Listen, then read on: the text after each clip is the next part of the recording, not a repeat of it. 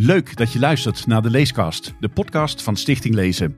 In deze aflevering kun je luisteren naar de paneldiscussie tijdens het wetenschappelijk congres Lezen in Beweging. Na de keynote speeches van Odile Heinders en Eliane Zegers, al eerder te beluisteren via de Leeskast, gingen Els Stronks, Ira van Dijk, Roel van Steensel en Niels Bakker met elkaar in discussie over de kansen en bedreigingen van digitale media op ons leesonderwijs. Dagvoorzitter Roos Abelman, ook wel bekend van het televisieprogramma Pointer, gaat met hen in debat.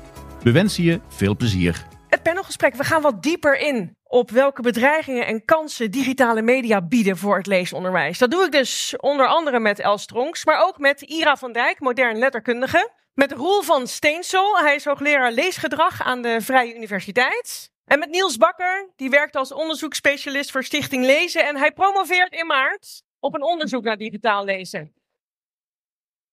En dat is heel leuk. Dit onderzoek gaat over de vraag in hoeverre digitaal lezen anders lezen is. Want dat, is zo. Uh, dat is zo. Dat blijkt ook uit mijn onderzoek. Ja. En uit andere onderzoek is ook gebleken dat uh, over het algemeen, als het gaat over diepgaand tekstbegrip, dat papier toch wel beter is. Ja, we gaan er straks nog uitgebreider over praten. Ik wilde beginnen met een grafiek die wetenschapsjournalist Maarten Keulemans van de Volkskrant onlangs op sociale media liet zien. Na de uitkomsten van het PISA-onderzoek. Ik weet niet of we hem kunnen laten zien, dat iedereen even mee kan kijken. Ja. Hebben we hem? Hier zie je die rode lijn daarbovenin, die dramatische daling maakt. En hij had daar die plaatjes bij gemaakt. Introductie iPhone, introductie tablet. Meer dan 50% van de 12-plussers heeft mobiel internet. Rara! Waar komt het door dat wij slecht zijn gaan lezen? De vraag is natuurlijk, is dat zo of is dat te plat? Els? Het is te plat, want dit is niet gebeurd in alle landen waar dezelfde uh, ontwikkelingen zich hebben voorgedaan. Ook in Ierland zijn uh, iPhones geïntroduceerd en heftig gaan gebruikt worden. En daar gaat de curve omhoog. Dus nee, dit kan het niet zijn. Um, Niels, voor de digitale tijdperk was er geen keus. Hè? Er was papier en daar las je van. Als leerlingen nu lezen van een iPad of een computer, heeft dat ook echt dan een negatieve invloed op prestaties? Ja, dat blijkt op, uit de meeste onderzoeken van wel. En uit mijn eigen onderzoek blijkt dat als, um, als de digitale apparaten worden vergeleken met papier, mm -hmm. dan is papier eigenlijk beter dan alle apparaten behalve de e-reader. Maar daar, die wordt dan weer door heel weinig mensen gebruikt, want de meeste jongeren zitten vooral op hun smartphone. Oh ja, maar een e-reader is dus beter dan een smartphone. Zeker. En hoe, dus, uh, als het gaat over het lezen van lange teksten en boeken. Ja? ja? Hoe komt dat? Want in feite komt het op hetzelfde neer, toch? Ik bedoel, een platte tekst van een scherm. Waarschijnlijk heeft het te maken dat de e-reader is uitgerust met een andersoortig scherm, een e-ink scherm. En dat is speciaal ontworpen om de ogen een rustig gevoel te geven, net als papier. Mm -hmm. Terwijl de andere schermen, dat zijn LCD-schermen met pixels die heel snel bewegen. Ja. En wat ook speelt waarschijnlijk is dat de e-reader niet zoveel mogelijkheden heeft op het apparaat naast het lezen van boeken en teksten.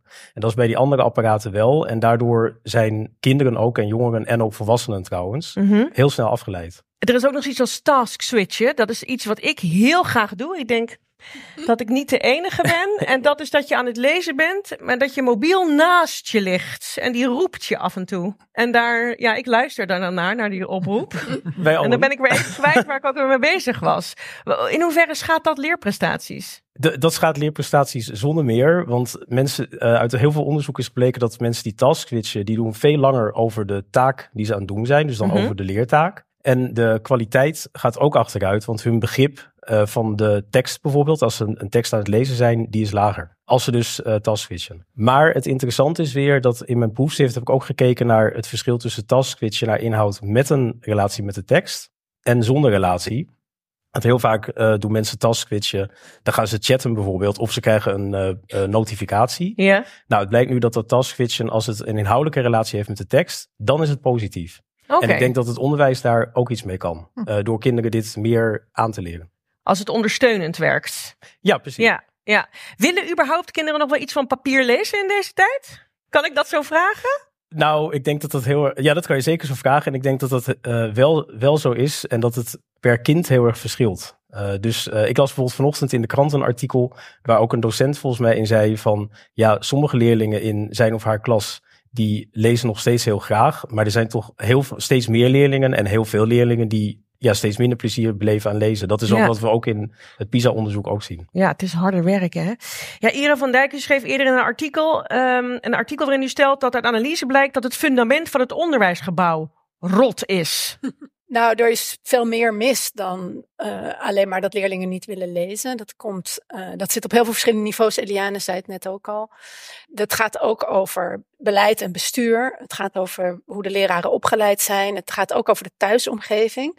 Want niet alleen die kinderen hebben mobiel internet gekregen, maar de ouders ook. Ja. En dus hoeveel ouders zeggen nog na het eten: we gaan nu even een uurtje met elkaar lezen. Wij leggen ook onze telefoon weg. Eh, dat zie ik heel weinig jonge ouders meer doen. Dus ehm, het zit op heel veel verschillende niveaus. En in het onderwijs zijn er ontzettend veel aspecten die misgaan, helaas. Eh Roel van Steensel, dan is er ook nog zoiets als een gebrek aan zin. Er is sprake van leesweerstand. Dat is voor een deel van de leerlingen zo. En in welke mate heeft die weerstand te maken met digitalisering of de verminderde blootstelling aan boeken? Weten we dat? Daar weten we eigenlijk nog niet zo heel veel van. We weten dat er eh, zoiets als is als leesweerstand. En dat heeft met een aantal dingen te maken. Gewoon het uit de weg gaan van, van lezen, maar ook het gevoel dat je eh, dat lezen gewoon een te moeilijke activiteit is. Dat je er beter niet aan kunt beginnen. Daar zit ook voor een deel de weerstand in. Want wat ervaren ze dan als moeilijk? We hoorden wel even voorbij komen, je moet zelf alles invullen Mhm. in je hoofd. Hè? Je moet, je moet een plaatje maken.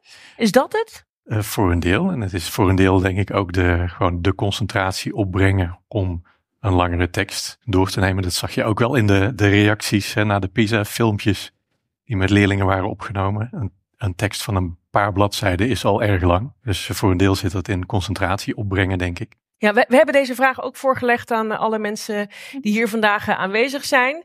Eh, de meest voorkomende antwoorden, de bedreigingen van eh, de digitale tijd zijn afleiding, verminderd concentratievermogen, oppervlakkiger lezen. Is dat er ook eentje die herkenbaar is? Oppervlakkiger lezen we oppervlakkiger? Jij knikt heel erg ja. Jazeker, want ik denk dat in de laatste jaren eh, hoe de platforms, eh, de online platforms zich hebben ontwikkeld, dus sociale media van Twitter tot Instagram, is eigenlijk een enorme eh, slag naar oppervlakkigheid. Want we worden eigenlijk allemaal meegezogen in die platforms en de content die wordt getoond die is heel oppervlakkig. Ja. En eigenlijk kunnen we er niet meer uit. En het blijkt nu ook uit steeds meer onderzoeken dat steeds meer kinderen ook verslaafd zijn aan social media. Ja. Dus dat is een heel schadelijk eh, effect. Ja, niet alleen de kinderen, de- ook de ouders dus. hè. Dat is een beetje het probleem. Want wat mensen ook zeiden, hè, wat we terugkregen, is minder tijd voor lezen. Hè, En ik hoorde je al zeggen, eh, ja, ouders lezen ook niet meer zo vaak met hun kind eh, na het eten bijvoorbeeld. Waar zou dat nou door komen? Want dat is dan, dan kijk ik even naar mezelf, dat is mijn generatie. Hoe komt dat? Er zijn wel steeds meer prikkels. En niet alleen de telefoon. Dus uiteindelijk hebben we het allemaal. Iedereen gaat ook naar de sportschool. En eh, dus er zijn steeds meer eisen die worden gesteld ook aan jonge ouders. Op sociaal gebied. Je kan ook veel meer dan vroeger. Dus eh, dat zijn allemaal vijanden van het lezen. Maar ik denk wel dat het belangrijk is als we het over dat oppervlakkig lezen bijvoorbeeld. Dat is ook iets wat we kinderen echt aanleren in de school. Dus laten we niet te veel de telefoons daar de schuld van geven. Dus dat die focus op leesstrategieën die de afgelopen 25 jaar een nadruk hebben gekregen. Als je kijkt, als je gaat leren kinderen te lezen met strategieën, dan vraag je ze oppervlakkig te lezen. Dan stel je dus nooit de vraag van, hey, wat staat er eigenlijk? Ja, heb je nu de over nieuwsbegrip? Dat woord komt meteen bij mij binnen. Nou, de manier waarop het wordt onderwezen is vaak eh, strategisch. Van, hè, kijk naar signaalwoorden. Creëer je eigenlijk leerlingen die leren oppervlakkig te lezen. En daardoor wordt lezen ook minder leuk. Want uiteindelijk Ja. weet je gewoon niet wat een boek betekent als Mhm. je het alleen maar strategisch leest. Ja, Ja, want Els- ik moest even jouw leeftijd inschatten toen je deze vraag stelde. En ik dacht, ja, jij hebt waarschijnlijk ook al wel van dit leesonderwijs gehad. En ook bijvoorbeeld een eindexamen Heel lief dat je dat wat eigenlijk hier. Dus het is, het is ook wel een moeilijk punt om van jonge ouders te vragen van ga iets anders doen dan je zelf geleerd hebt Ja, met lezen. Dus ja. daarom is ook wel belangrijk dat we ook beseffen hoe diep dit geworteld is. Mhm. Maar ik denk dat Gerlien eh, van Dalen bij het begin nog iets heel belangrijks zei. Namelijk, je geeft betekenis aan een tekst. Hè. Dat, dat, is, eh, dat duurt een tijdje voordat die beelden komen. Dat is inderdaad hard werken. Dat hoorden Mhm. we dan ook van de leerlingen zelf.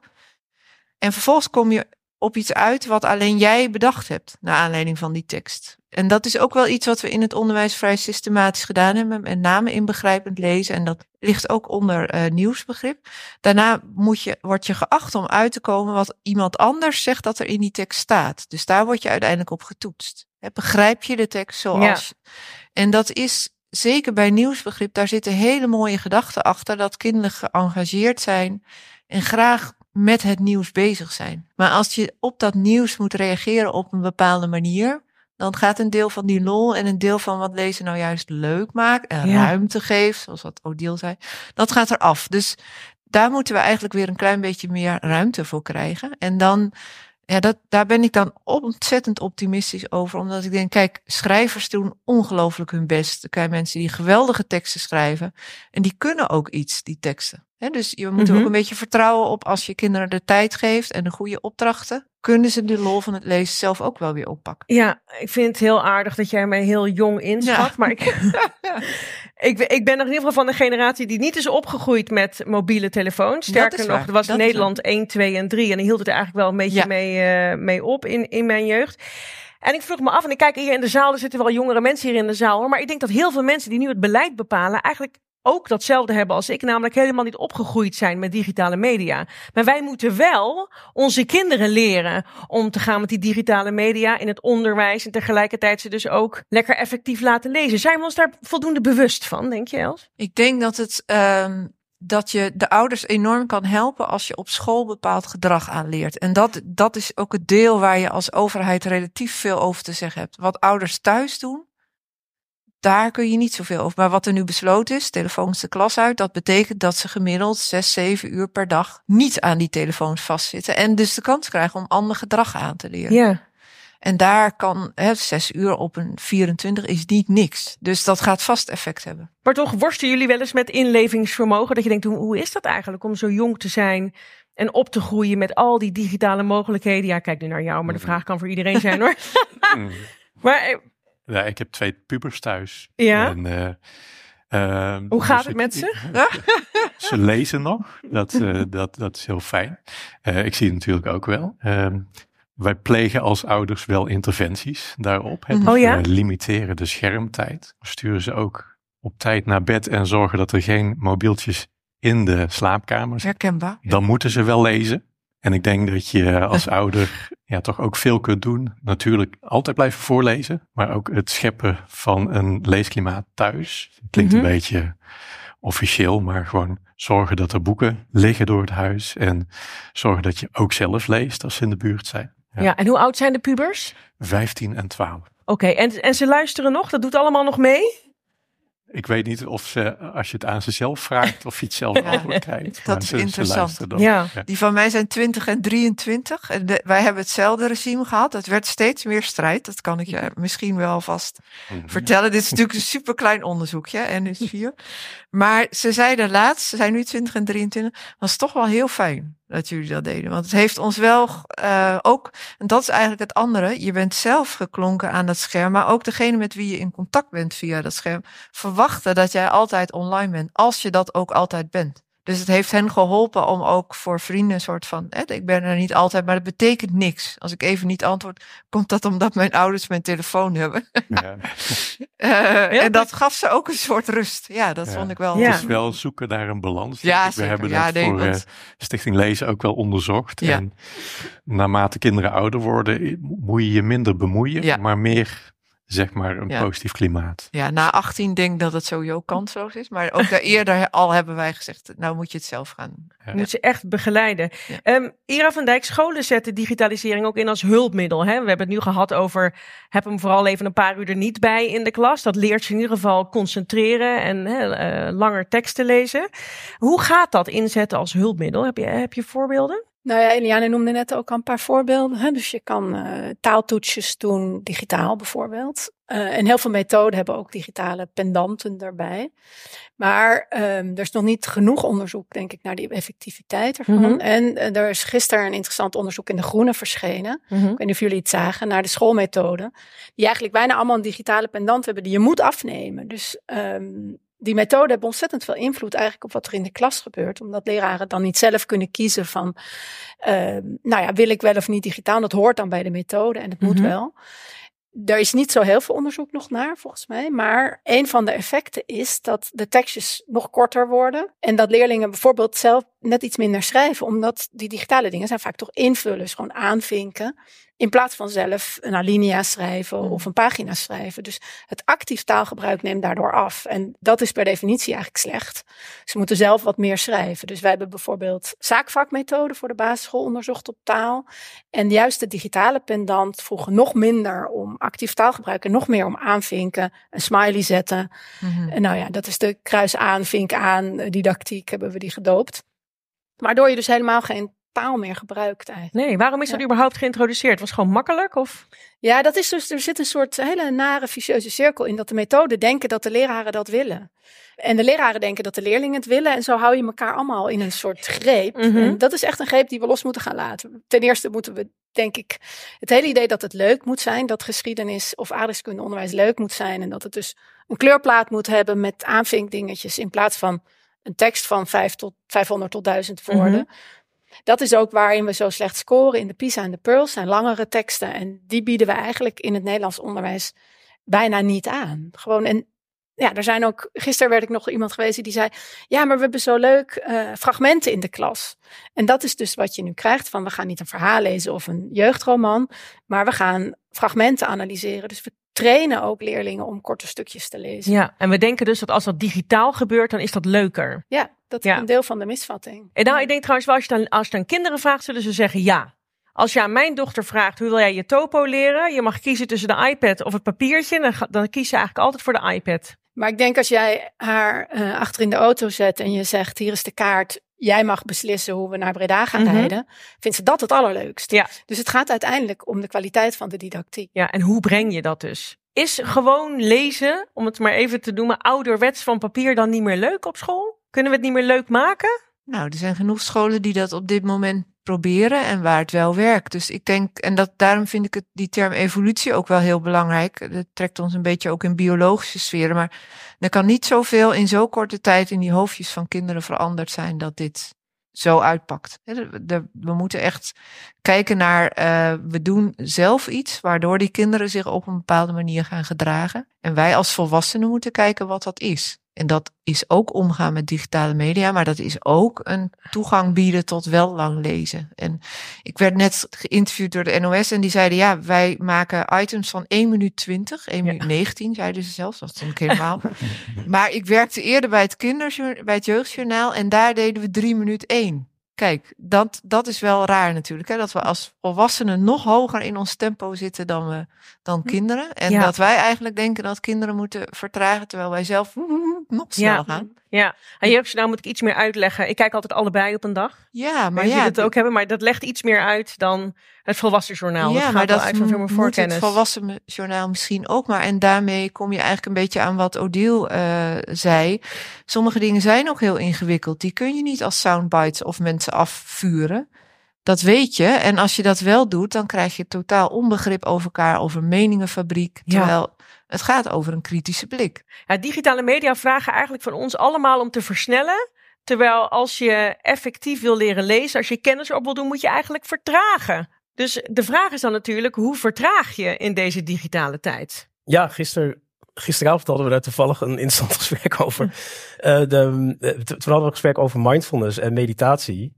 En dat, dat, dat, zijn, dat zou- zouden manieren kunnen zijn om te vertragen. En om in een wat andere modus te komen. Want we, we- ik denk dat wij in onze hele maatschappij staan we wel heel sterk in een hele actiegerichte modus. Worden we eigenlijk voortdurend gestimuleerd om actief en productief te zijn. En eh, daardoor zijn we misschien ook wel heel erg reflexief bezig. Dus we zijn steeds aan het reageren op onze omgeving. Terwijl met meditatie en mindfulness kom je ook in een, komen mensen ook in een wat meer reflectieve modus. Oh ja. En dat is ook weer heel passend bij het lezen en interpreteren van teksten. Ik heb wel eens meegemaakt dat er mindfulness werd gegeven in de klas. Het was dan voor een uitzending van Pointer, maar die ging over toetsstress. Daar werd het daarvoor ingezet. Mm. Dat kinderen zo'n stress kregen van die CITO dat ze voor die tijd heel even. Maar j- j- jij zou eigenlijk zeggen, jullie hadden daar een discussie over, waren jullie twee? Ja, we Ja? hadden gisteravond een etentje. En eh, ja, het het zou ook kunnen zitten in, eh, ja, waar we het al eerder over hadden, het eh, beperken van afleiding. Wij doen ook wel onderzoek naar iets wat in veel scholen gebeurt. Vrij lezen, elke dag een kwartiertje, half uurtje lezen in een boek eh, van je eigen keuze. Werkt niet voor alle leerlingen. Hè. Je kom regelmatig op scholen en dan hoor je over neplezen of uitvluchten zoeken. Neplezen? Neplezen, ja. Hoe ziet dat eruit? Doen alsof je leest. En Boek actief in je hand? precies. Ja, Ah. precies. We zijn met leerlingen zelf in gesprek gegaan over van wat, wat vind je er nou van? Mhm. Wat vind je van vrij lezen? En wij verwachten een hoop weerstand bij leerlingen, maar dat leek wel erg mee te vallen. Wat ze vooral zeiden was, er is te veel afleiding. Dus eh vrij lezen is niet altijd handig gepland. Al- Als Oh, er ja. een andere groep buiten aan het spelen is, ja, Mhm. dan ga je om je heen kijken. Of er gebeuren allerlei andere dingen in de klas. Dus als je af, afleidingen, zeg maar, wegneemt, dan is dat ook een manier om de concentratie te Ja. verhogen. Zou je bijna schoolbreed moeten doen? Dat de hele school op exact hetzelfde moment even een half uurtje gaat lezen. En de Gebeurt directeur ook, hè? Dat gebeurt Ja? wel. Ja. We, hebben laatst een presentatie Geef gehad eh, van een school die dat deed. Eh, en dat vond ik wel interessant, want daar deed de conciërge het ook. En ook de directeur. En de directeur zei, als ik nu eens een keer iets moet doen op het moment waarop afgesproken is dat er gelezen wordt, dan zorg ik dat ik niet in de school ben. Want ik heb wel afgeleerd om het verkeerde voorbeeld te geven. Oh Dus ja. dat vond ik wel eh, interessant. Dus dat werkt natuurlijk heel erg eh, rolmodellen, voorbeelden. Ja. En ik toch nog maar een keer zeggen, op een gegeven moment moet die tekst ook iets gaan doen voor leerlingen zelf. Hè? Dus dat- is wat je eigenlijk eh, moet hopen. En je ouders zouden ook- dat ook, ook een- veel meer kunnen doen, denk ik. Want ik merk zelf met eh, ons kleine kind dat wij alle drie, eh zij is nu twee jaar, Mhm. en wij alle drie gebruiken heel veel schermapparaten. Ja, dat geeft ook een voorbeeld. Als, als de ouders zelf weer meer lezen, dan gaan de kinderen het waarschijnlijk ook meer doen. Nou ja, en ik, ik vind het bezwaar tegen mindfulness in de klas is dus eigenlijk, en dat je ziet ook volwassenen die mindfulness nodig hebben, omdat ze zich dus zo laten fragmenteren door al die eisen die aan ze gesteld worden.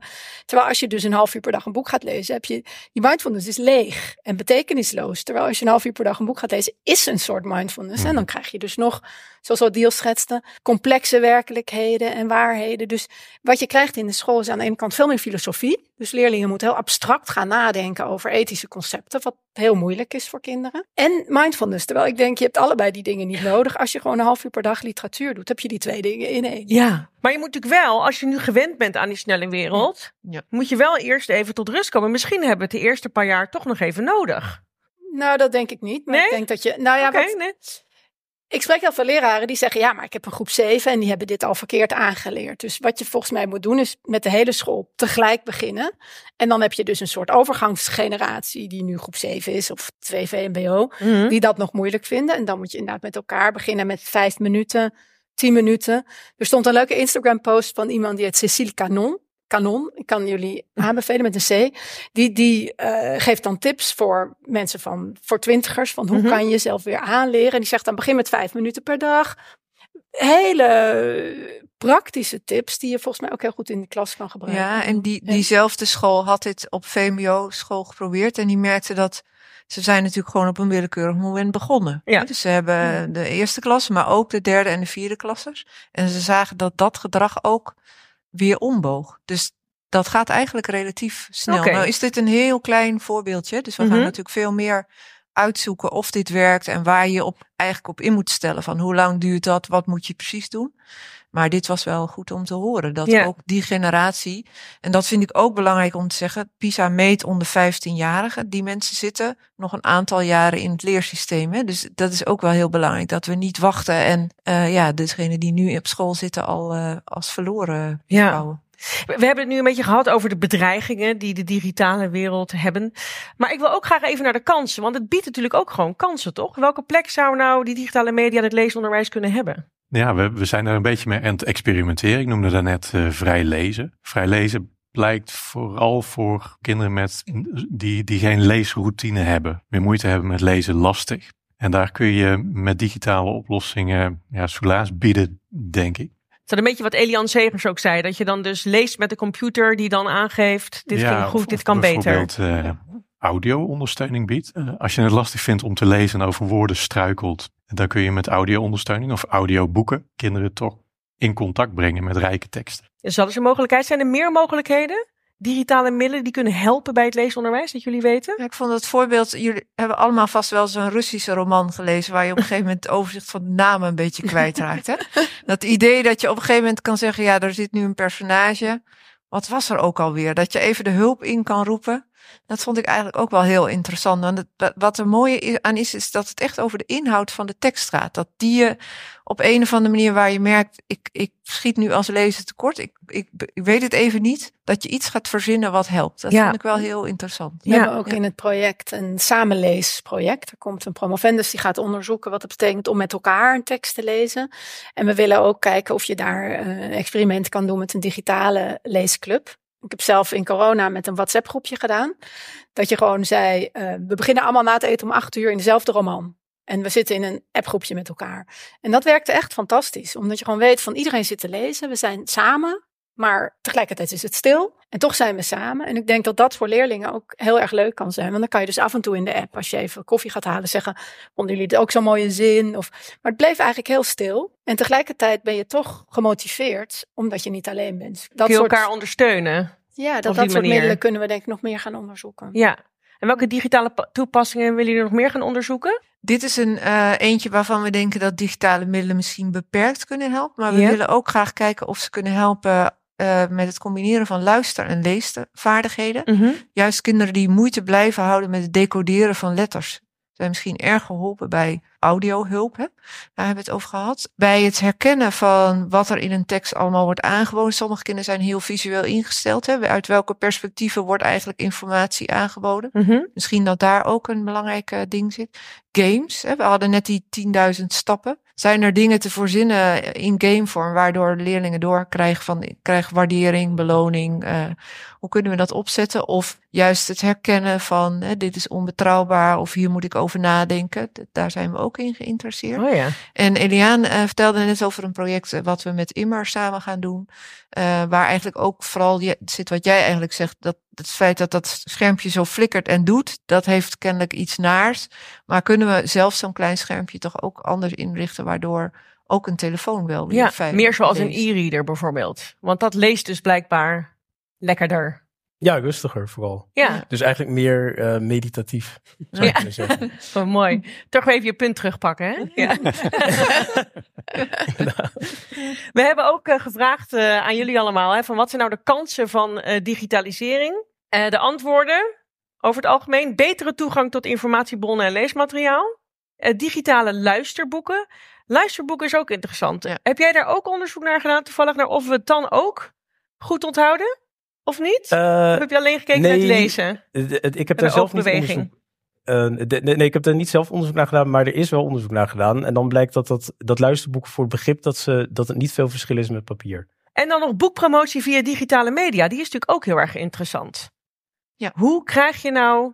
Ja, vooral omdat we zien dat jongeren onder elkaar best veel doen met sociale media als het gaat over boekpromotie, hè, BookTok. Ja, Eh, en dat is, gaat eigenlijk zo snel dat we denken, en daarom zitten de leerlingen zelf ook wel in het project. Dat kunnen zij zelf het beste aanvoelen en voorvoelen. Wat wordt het volgende TikTok-gedeelte? ja boektok. Ja, Ja. ja, en wat hebben ze ook daar eigenlijk aan rolmodellen nodig? Hè? Van leeftijdsgenoten of eh, wat werkt het beste? Dat Ja. moeten we allemaal eigenlijk nog uitzoeken. ja, we moeten er kortom niet heel erg bang voor zijn, voor die digitalisering. We moeten het ook omarmen.